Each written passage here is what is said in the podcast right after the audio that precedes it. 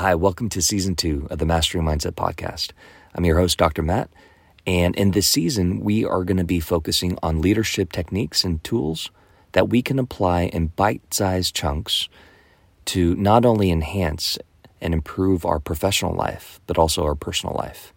And in today's episode, we're going to be talking a little bit about optimism. Optimism may not be what you initially think it might be. There's been a lot of research on optimism, and there's actually two different types of optimism. There's something what we call blind optimism and flexible optimism. Now, what we're trying to build and what we're trying to do is more flexible optimism. And l- let me explain the difference between the two. Blind optimism is this Pollyanna ish, not caring attitude, and it's actually quite risky. And it's not the approach that we take in leadership or effective leadership.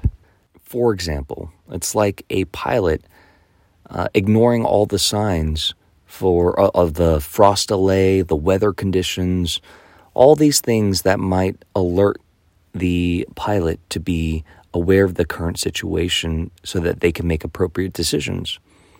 It's like everything's going to be fine, don't worry. We'll be all right.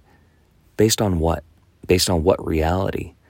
Flexible optimism base its decision on reality. It does a reality check. It weighs in the different options.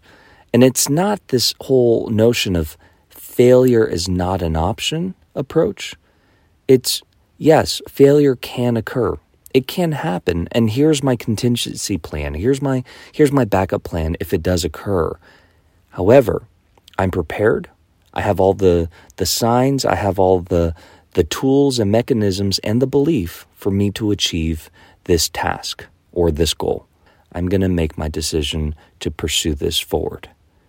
Flexible optimism also is when it doesn't happen, if it does not occur, we view this situation or the result of this as temporary, as changeable, and local.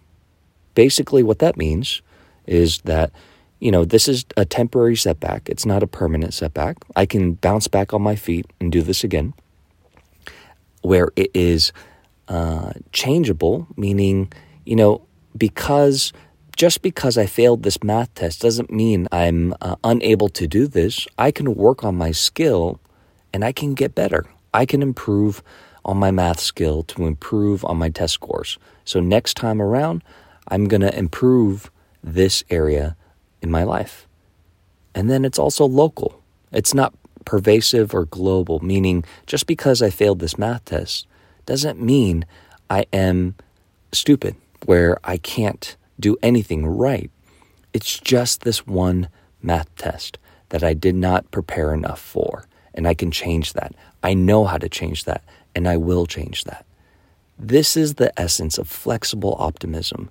It's not just blindly going into things. It's being prepared. It's it's equipping yourself with different options and tools in case it doesn't happen.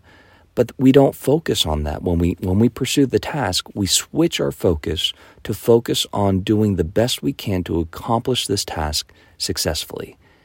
And if it does not occur, when you fall down on the floor or flat on your face, you pick yourself up and brush it off as temporary, it's not permanent, as changeable, meaning I can do something about it to make myself better and do better next time, and local, meaning it's not a globalized thing where everything is bad. It's just this one event didn't turn out the way I wanted it to, but I know what to do to make it better next time. I hope this helps. Stay tuned for more. Practice flexible optimism. It's a skill that you can develop no matter where you are in your life.